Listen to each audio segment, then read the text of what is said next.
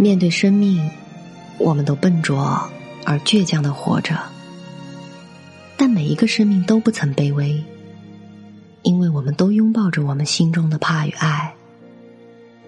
一盏烛灯，却点亮了微小而长存的善意，给你不期而遇的温暖。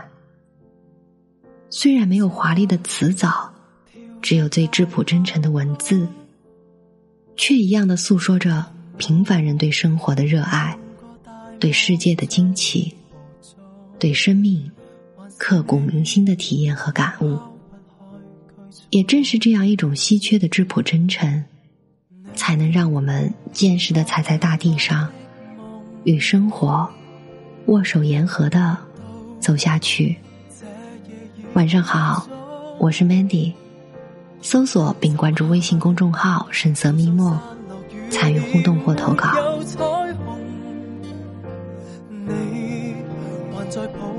也许提起雨果，人们都能想到《悲惨世界》和《巴黎圣母院》，但今天我们要解读的是这位被称为法国的莎士比亚的另一部作品《笑面人》。小说以一群身份不明之人的逃亡开始。逃亡途中，逐渐揭露这群人的可怕身份——儿童贩子。他们手里有一个动过毁容手术的孩子，孩子的嘴被撕裂，嘴角一直开到耳根，因此脸孔始终像在怪笑一样，成为了可怕又可笑的笑面人。而这个孩子就是我们的主人公格温普兰。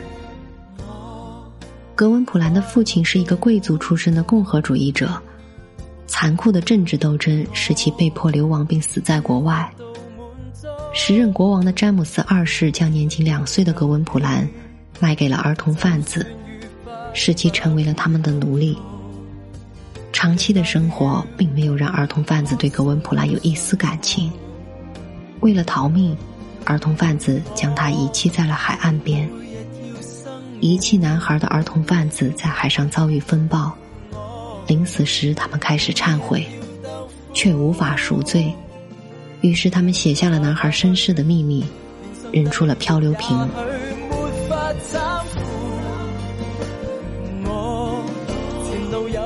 恐怖的黑夜，缤纷的寒冷，崎岖难行的小道，茫茫的暴风雪，以及断肠似的饥饿。一切都在摧残和威胁着弱小的生命。途中，他们遇见了一个冻死的女人，女人怀中竟有一个呼吸微弱的女婴。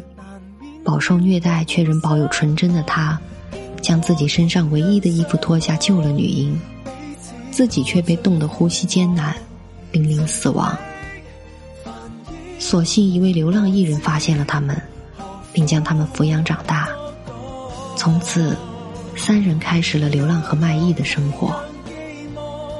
那个被救起的小女孩叫佩蒂，她失去了双眼，她看不到世界上的一切东西，但是，只有她看得到美丽的格温普兰。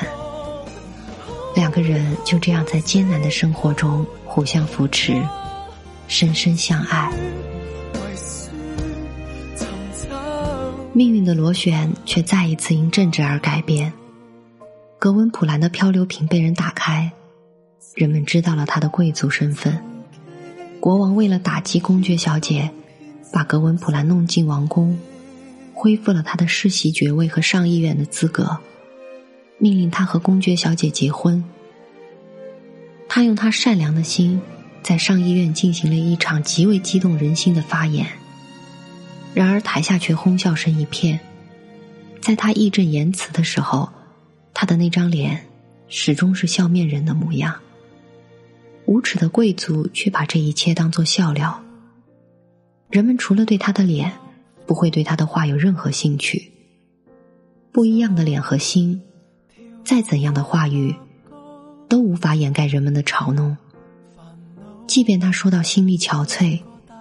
人们也只当他是一个小丑，当做是一个小丑的玩笑而已。失望的格温普兰决定返回苦难的民众中间，但是这时，佩蒂已经奄奄一息，最终去世。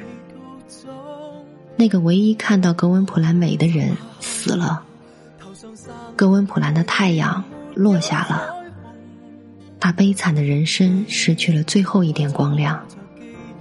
一曲歌后，便投海自尽。格温普兰的悲剧从那一张脸开始，永远一副滑稽恐怖的笑脸，明明不想要笑，却被逼成一副大笑的模样。主人公生活在英国资产阶级革命之后，可是对他而言，只是将身上的束缚从封建主义变成了烙上资本主义印记的枷锁而已。财富和特权仍然集中在小部分的统治阶级手里，广大人民依旧过着苦难重重的生活。雨果用一个个美与丑、善与恶、畸形与完美的人物和故事，揭露了底层人民生活的苦难与贵族们的奢侈、堕落与虚伪的生活。这个世界上，最毒的是什么？不过是被欲望染黑了的人心吧。我每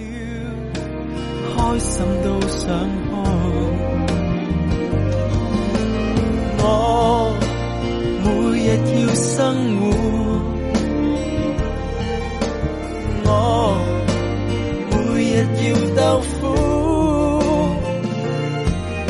跌下去，连上帝亦也许没法搀扶。我前路有犹豫咗，面对抉择难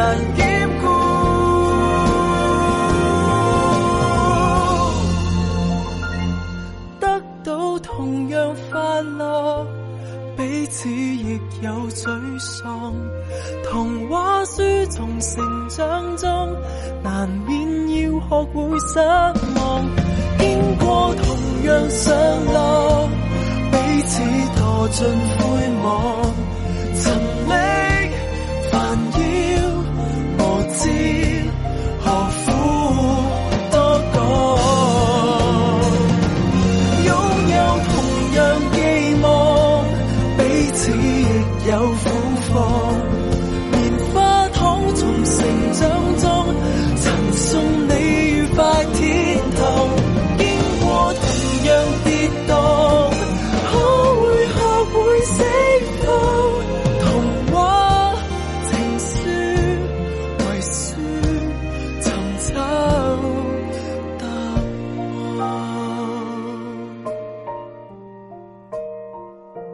曾经，曾经，回忆当天三岁的